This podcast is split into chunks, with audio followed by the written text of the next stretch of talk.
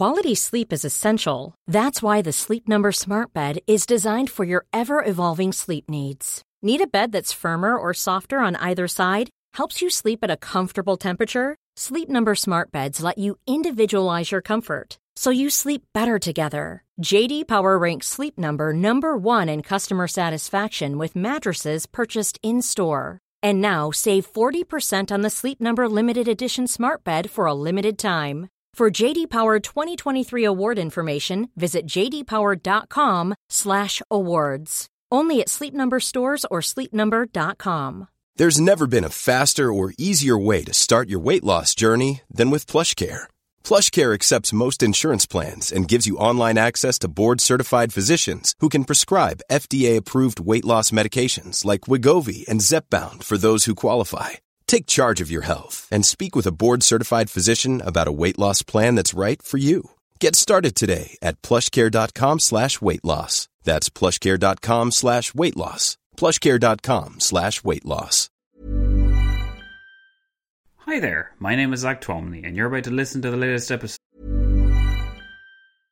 Quality sleep is essential. That's why the Sleep Number Smart Bed is designed for your ever evolving sleep needs. Need a bed that's firmer or softer on either side? Helps you sleep at a comfortable temperature? Sleep Number Smart Beds let you individualize your comfort so you sleep better together. JD Power ranks Sleep Number number 1 in customer satisfaction with mattresses purchased in-store. And now save 40% on the Sleep Number limited edition Smart Bed for a limited time. For JD Power 2023 award information, visit jdpower.com/awards. Only at Sleep Number stores or sleepnumber.com. Many of us have those stubborn pounds that seem impossible to lose, no matter how good we eat or how hard we work out. My solution is PlushCare. PlushCare is a leading telehealth provider with doctors who are there for you day and night to partner with you in your weight loss journey. They can prescribe FDA-approved weight loss medications like Wegovy and Zepbound for those who qualify. Plus, they accept most insurance plans.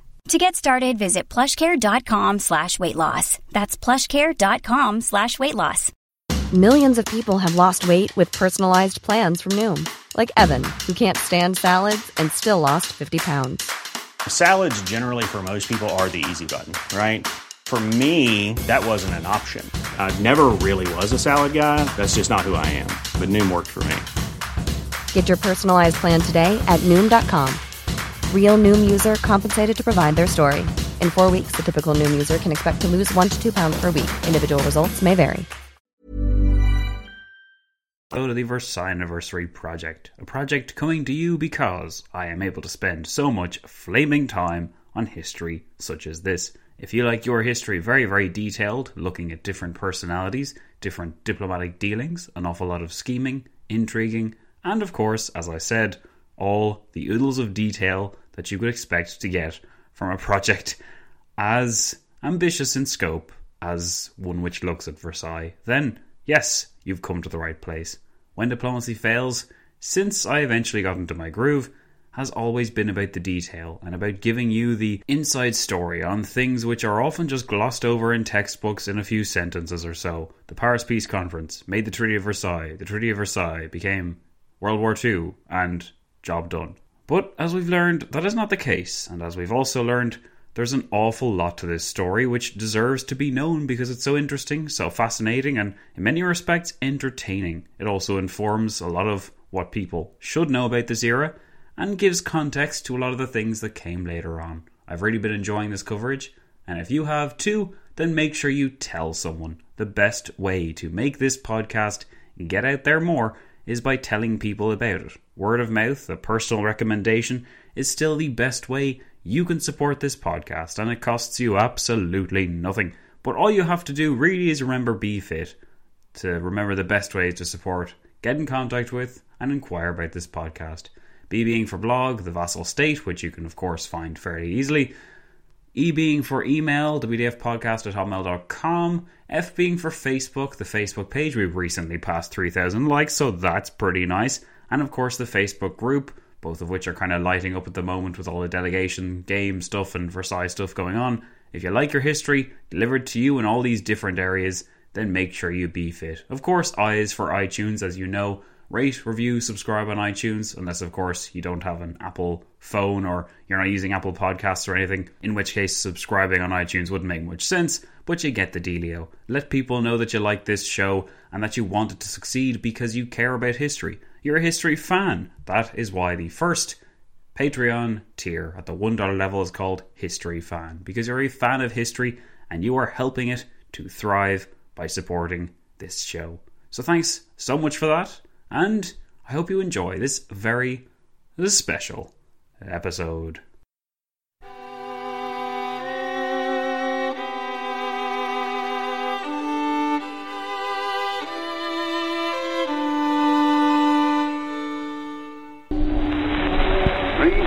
Miles from home, an American army is fighting for you. Which America stands may endure upon the earth.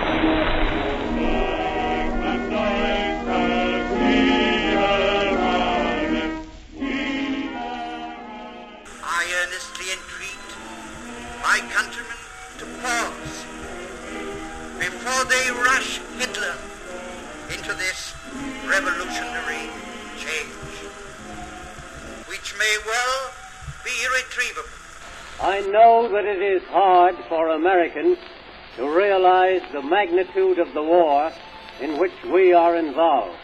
France and Italy, between them, have made waste paper the Treaty of Versailles, and the whole field of international relationships is in perilous confusion. The affairs of the world can be set straight only by the firmest and most determined exhibition of the will to lead and make the right prevail. We're here because we're here, because we're here, because we're here.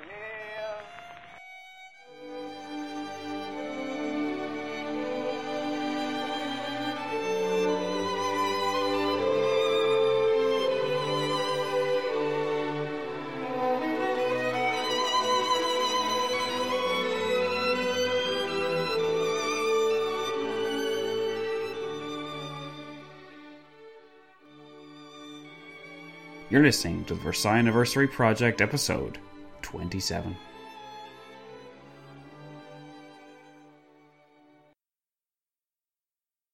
Today is the 25th of January 2019, and on this day in history 100 years ago occurred the following events. The main thing of interest today was the meeting of the Peace Congress at the Quai d'Orsay. I found shortly before noon that the President was expected to speak upon the resolution endorsing the League of Nations.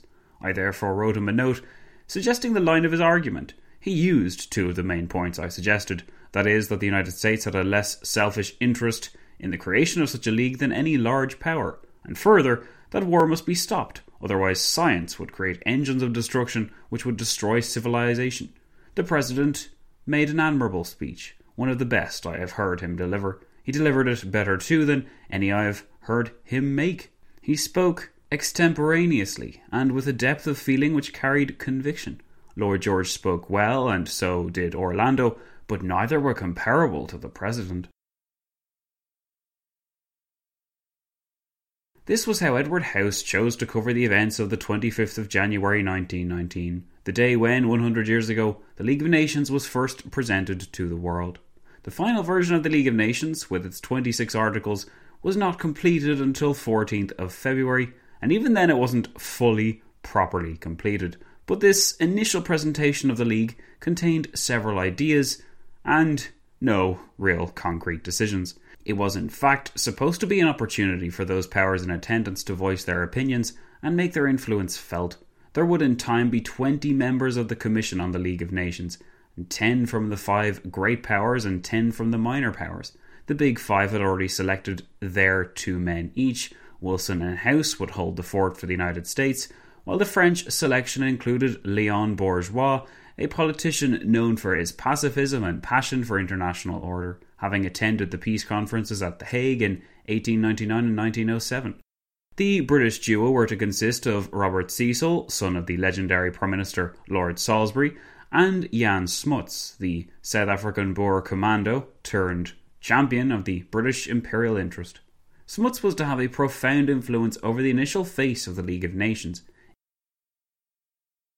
In December 1918, acting on the view that Wilson's vision for the League was far too vague, I wonder what gave him that impression, Smuts worked to reinterpret Britain's role in the post war world, starting with its relationship to the United States.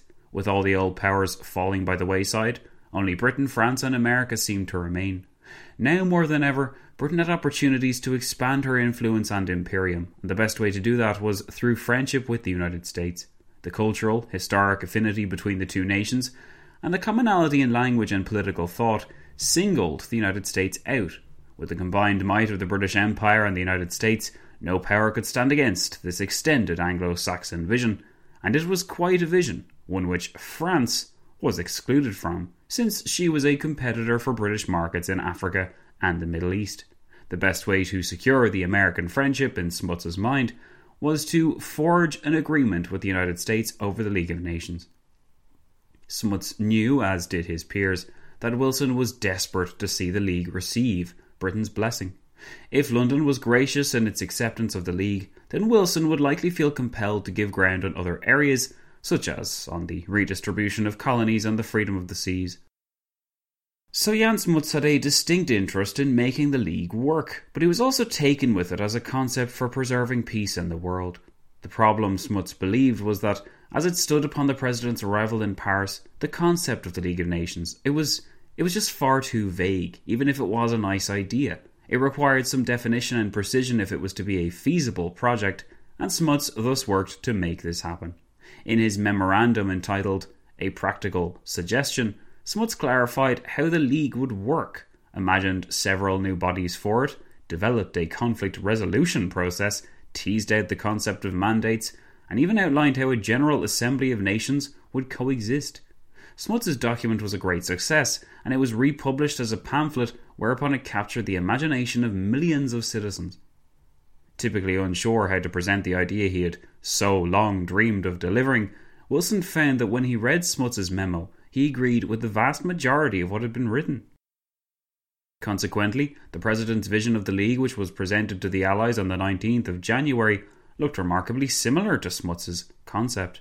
Smuts did not mind. In fact, he was both flattered and excited. I think there is a special satisfaction in knowing that your will is quietly finding out the current of the great will, so that in the end God will do what you effectively set out to do, he said. In such a way did a former enemy of the British Empire come to have such a profound impact on arguably the most infamous institution of the 20th century. As House suggests, Wilson's speech on the League went down well, and the mood was full of high minded sentiments about the campaign for peace and the potential good the League could do. Technically speaking, though, Wilson would refrain from introducing too many concepts or structures to those present.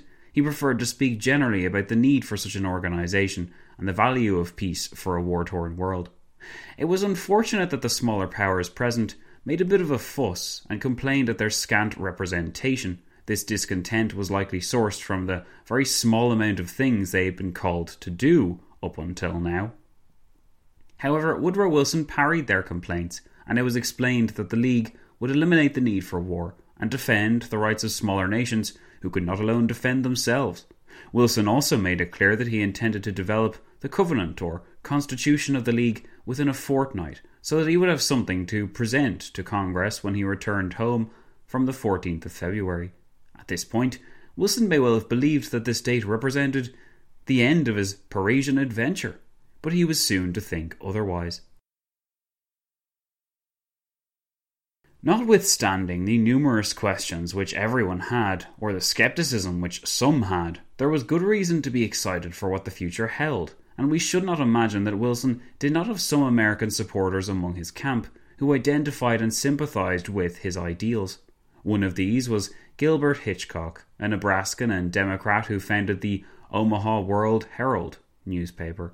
In the summer of 1919, writing in the Annals of the American Academy of Political and Social Science, Hitchcock would write with some enthusiasm about the importance of this moment in establishing a new era of peace with the League leading the charge. Hitchcock wrote In times past, one nation has one great issue that it has busied itself with, and another a different one, but now fourteen nations at least have united on one purpose and have been actively engaged in negotiating with each other in Paris for the purpose of devising a means by which the world hereafter will be ensured international justice and worldwide peace. To me, it is a glorious spectacle. To me, it seems as though we, born in one age of the world, are to pass into another epoch and die in a better age. It seems to me that a new era has come to the world, just as much as when Christianity came, just as much as when the Dark Ages were swept away, just as much as when chivalry came into Europe to refine and advance the development of the people. We, who have lived in the past, have lived in the age of war. If this great enterprise now going on in Paris, under the leadership of the United States, succeeds, we are to pass into a new era of the world, which histories will record as a new era climax of civilization. It is an inspiring thought, and one which may well absorb the attention of the civilized world.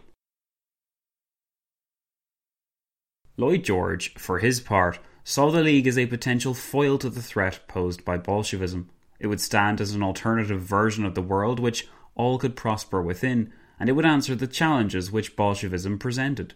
As he remarked in late March 1919, if we are to offer Europe an alternative to Bolshevism, we must make the League of Nations into something which will be both a safeguard to those nations who are prepared for fair dealing with their neighbours and a menace to those who would trespass on the rights of their neighbours, whether they are imperialist empires or imperialist Bolsheviks. An essential element, therefore, in the peace settlement is the constitution of the League of Nations as the effective guardian of international right and international liberty throughout the world. Lloyd George's relationship with the League has come under greater scrutiny in recent years, with the traditional image of him as the lukewarm, opportunistic supporter of the League being openly challenged.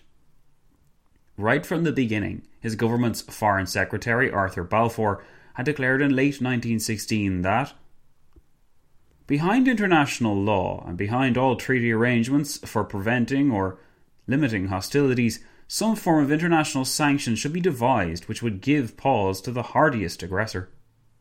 In March 1917, Lloyd George told his cabinet that Men must in future be taught to shun war, as every civilized being shuns a murder, not merely because it is wrong in itself, but because it leads to inevitable punishment. That is the only sure foundation for any league of peace. Seventeen months later, Lloyd George repeated this point in almost identical language. The basis of the League would be that nations which attempted to repeat Germany's offence will combine such forces against them as to make it impossible for them to succeed. Throughout 1918, the British government had developed the blueprint for a league under the distinguished lawyer Sir Walter Phillimore, the result being the Phillimore Report. Wilson, true to form, found it disappointing and he unhelpfully noted that he would be producing his own report on the league's structure and purpose soon enough.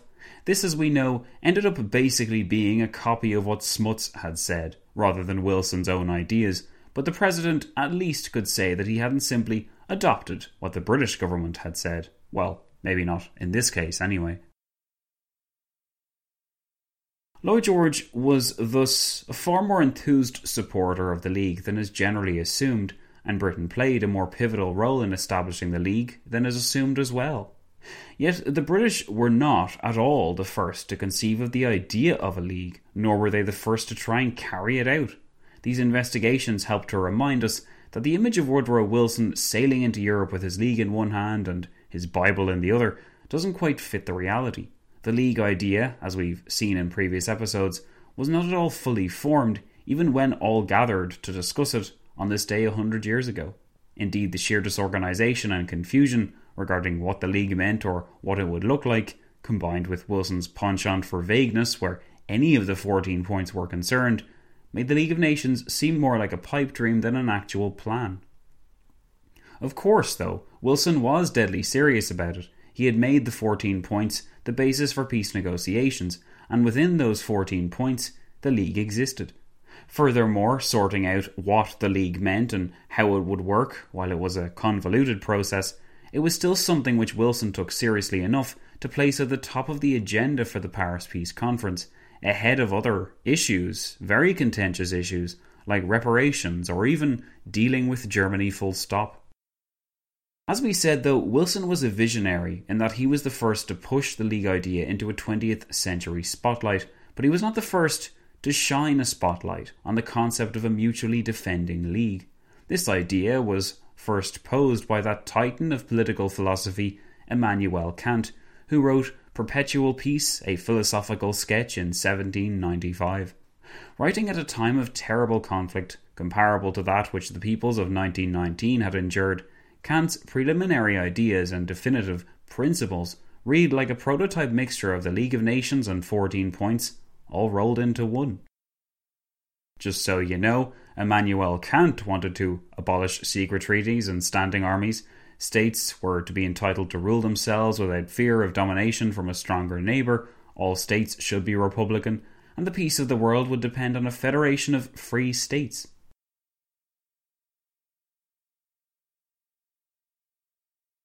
Immanuel Kant's Perpetual Peace book thus anticipated Woodrow Wilson's approaches by more than a century. In particular, the idea that democracies, or republics as Kant calls them, should be the only form of government rang true for Wilson's notes to Germany, as does the allusion to a federation of free states. Yet, while Kant may have been the first to express these ideas, he was not the one tasked with putting them into practice. That was instead the mission, incredibly enough as it sounds, of the Russian Tsar in the aftermath of the Napoleonic Wars. In the late 1810s, Tsar Alexander attempted to create a Big Five Council where the major powers of Britain, France, Russia, Prussia, and Austria would forge a League of Peace that would guard against any eruption of such a war again. Interestingly, Britain neglected to take part in this, but undeterred, the Tsar then turned to the distant United States to ask if they wanted to take Britain's place in this League of Big Five powers. The response, which John Quincy Adams, Secretary of State at the time, sent back to the American ambassador in St. Petersburg, is worth detailing in its full, particularly for the message it sends regarding American involvement in Europe.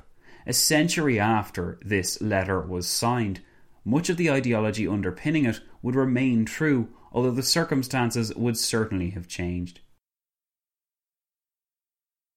In this letter, John Quincy Adams said The political system of the United States is also essentially extra European, to stand in firm and cautious independence of all entanglement in the European system has been a cardinal point of their policy under every administration of their government and from the peace of 1783 to this day. It might perhaps be sufficient to answer that the organisation of our government is such as not to admit of our acceding formally to that compact. But it may be added that the President, approving its general principles and thoroughly convinced of the benevolence and virtuous motives which led to the conception and presided at the formation of this system by the Emperor Alexander, the President believes that the United States will more effectually contribute to the great and sublime objects for which it was concluded by abstaining from a formal participation in it than they could as stipulated members of it, but independent of the prejudices which have been excited against this instrument in the public opinion, which time and experience of good effects may wear away, it may be observed that for the repose of Europe as well as of America, the American and European political systems should be kept as separate and distinct from each other as possible. Following this abortive effort to maintain peace through the 19th century cooperation of major powers, pacifists took matters into their own hands.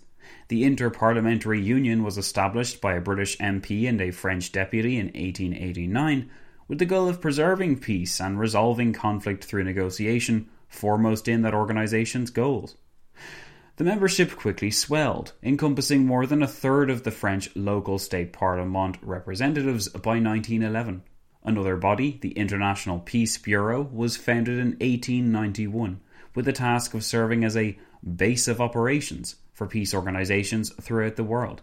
These two organizations demonstrated that the concept of a League of Nations wasn't a virtual unknown. The question wasn't so much whether there was a market for these ideas, but whether the idea of a peace conference could be extended across the entire world, and of course, how it would work and whether it would work at all.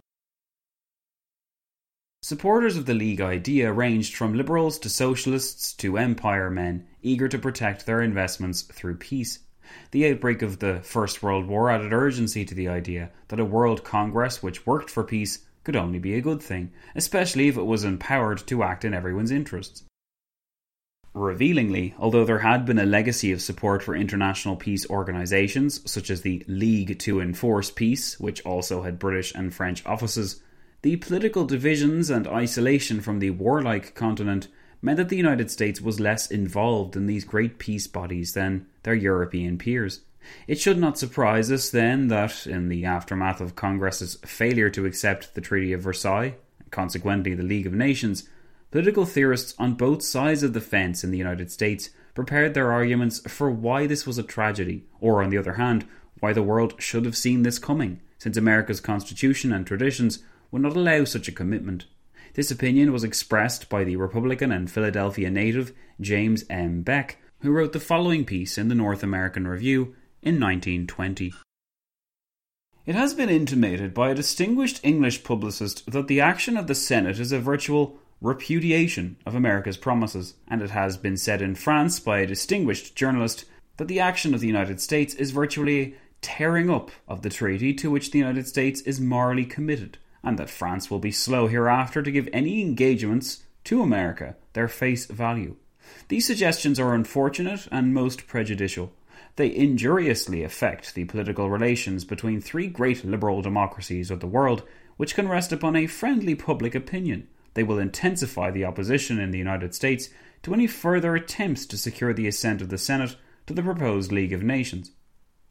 The American people are not conscious of bad faith in this matter, and this must be clear to any well minded man who will consider dispassionately the events of the last 12 months. The European nations had ample and exceptional warnings that the American peace representatives had no authority to commit their country to any treaty obligations. Under the Constitution of the United States, there cannot be, in fact, any such thing as an ambassador or peace commissioner or plenipotentiary. It is true that Colonel House, who flitted between the chancelleries of Europe with undefined and extra constitutional authority, called himself the Commissioner Plenipotentiary of the United States, and that the Chief Commissioner of the United States at the conference was the President. But, wisely or unwisely, the United States, from the very beginning of the government, had given explicit notice to all the world in its constitution that no official, however great or illustrious, could commit the United States to any treaty obligation except by and with advice and consent of the Senate, and provided two thirds of the Senate present concur.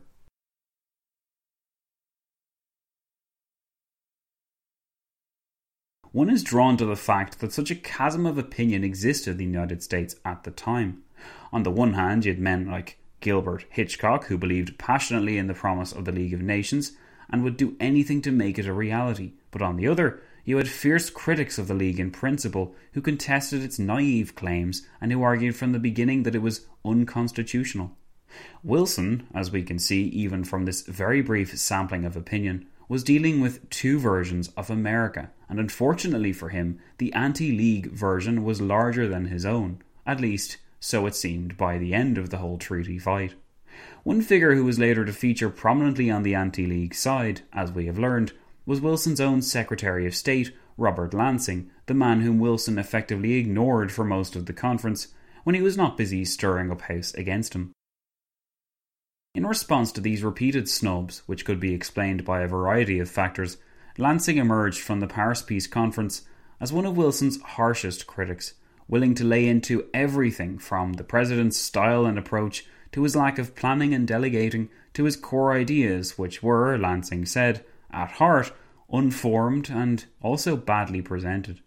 The following extract is one of the longest ones we will be delivering in this project, but as far as biting critiques of the President's League of Nations goes, few figures do a better job getting to the heart of Wilson's problem. In 1921, in his memoir on the conference entitled The Big Four, Robert Lansing did not hold back, remarking on the vagueness and the other flaws inherent in the League scheme Lansing came out fighting when he said the following The President, of course, had his famous 14 points, and the declarations appearing in his subsequent addresses as bases of the peace, but they were little more than a series of principles and policies to guide in the drafting of actual terms. As to a complete project, or even an outline of terms which could be laid before the delegates for consideration, he apparently had none. In fact, when this lack was felt by members of the American Commission, they undertook to have their legal advisers prepare a skeleton treaty but had to abandon the work after it was well underway because the President resented the idea, asserting emphatically that he did not intend to allow lawyers to draft the treaty, a declaration that discouraged those of the profession from volunteering suggestions as to the covenant and other articles of the treaty. The President, having not done the preliminary work himself, and unwilling to have others do it, was wholly unprepared to submit anything in concrete form to the European statesmen unless it was his imperfect plan for a League of Nations. The consequence was that the general scheme of the treaty and many of the important articles were prepared and worked out by the British and French delegations. Thus, the exceptional opportunity which the President had to impress his ideas on the conference and to lead in the negotiations was lost, and he failed to maintain his controlling position among the statesmen who were, as it turned out, to dictate the terms of peace, while his utterances, which have been the foundation of his popularity, suffered in a measure the same fate. I doubt if Mr. Wilson had worked out, even tentatively, the application of the principles and precepts which he had declared while the war was in progress, and which had been generally accepted at the time of the armistice as the basis of peace. The consequence was that he must have had a very vague and nebulous scheme for their introduction into the treaty, because many of his declarations required accurate definition before they could be practically applied to the problems which awaited solution at the conference. Naturally, there was an atmosphere of uncertainty which prevented the American commissioners from pressing for definite objects. The whole delegation, the President included, lost prestige and influence with the foreign delegates by this lack of a programme. Here is shown one of the inherent weaknesses of Mr. Wilson, which impaired his capacity as the head of a diplomatic commission to negotiate so intricate a settlement as the treaty with Germany. He was inclined to let matters drift, relying apparently on his own quickness of perception and his own sagacity to defeat or amend terms proposed by members of other delegations. From first to last, there was no teamwork, no common counsel, and no concerted action. It was discouraging to witness this utter lack of system when system was so essential. The reason was manifest. There was no directing head to the American Commission to formulate a plan, to organize the work, and to issue definite instructions.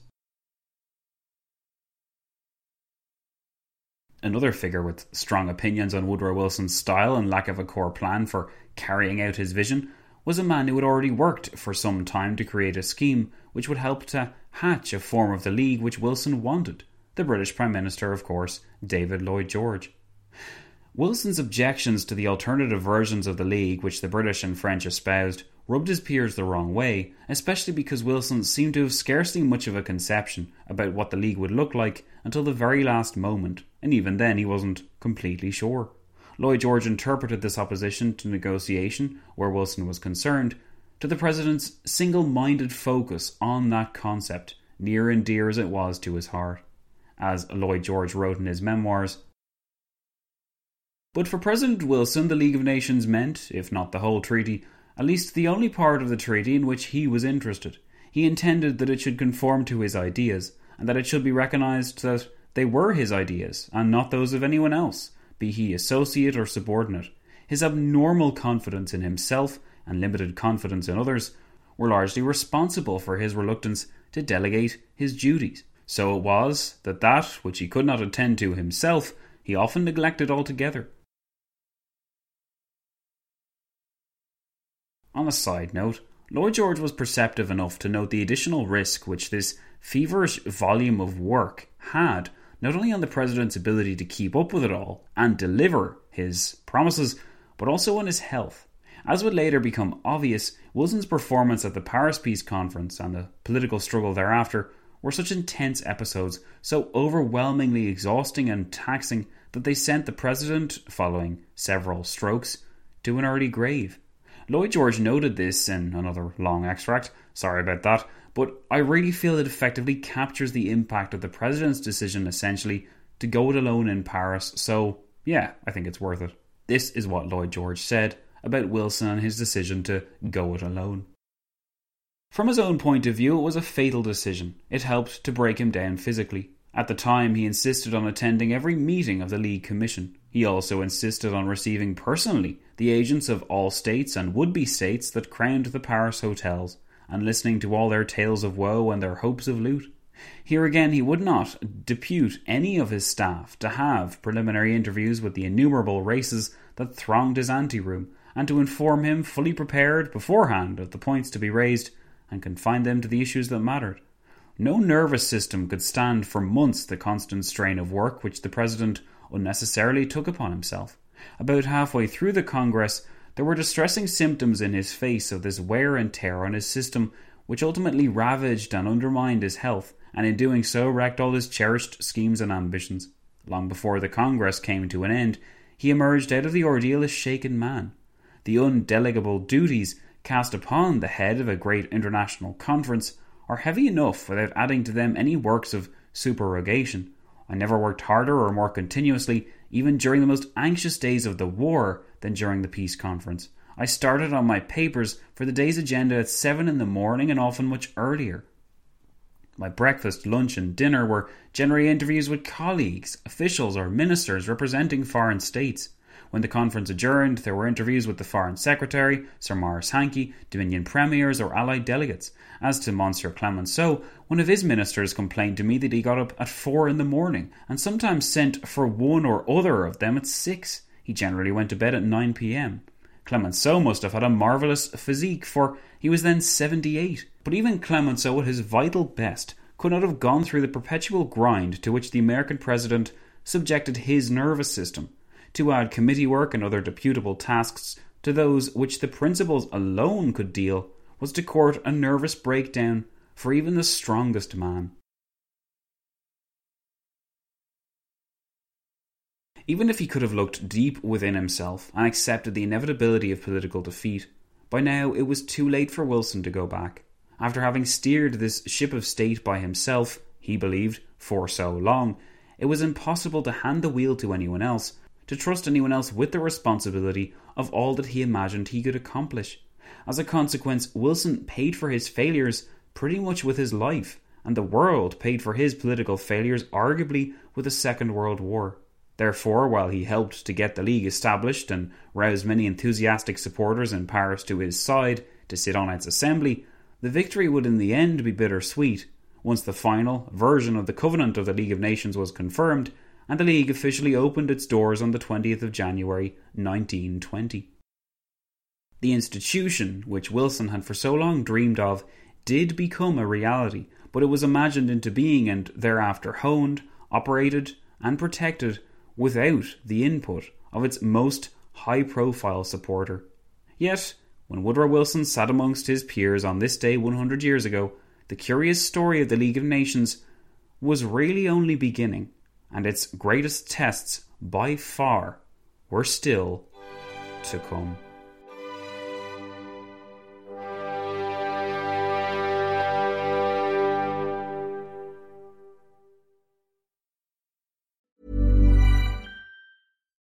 Deserves the best, and there's no better place to shop for Mother's Day than Whole Foods Market. They're your destination for unbeatable savings, from premium gifts to show-stopping flowers and irresistible desserts. Start by saving 33% with Prime on all body care and candles. Then get a 15-stem bunch of tulips for just $9.99 each with Prime. Round out Mom's menu with festive rosé, irresistible berry chantilly cake, and more special treats. Come celebrate Mother's Day at Whole Foods Market.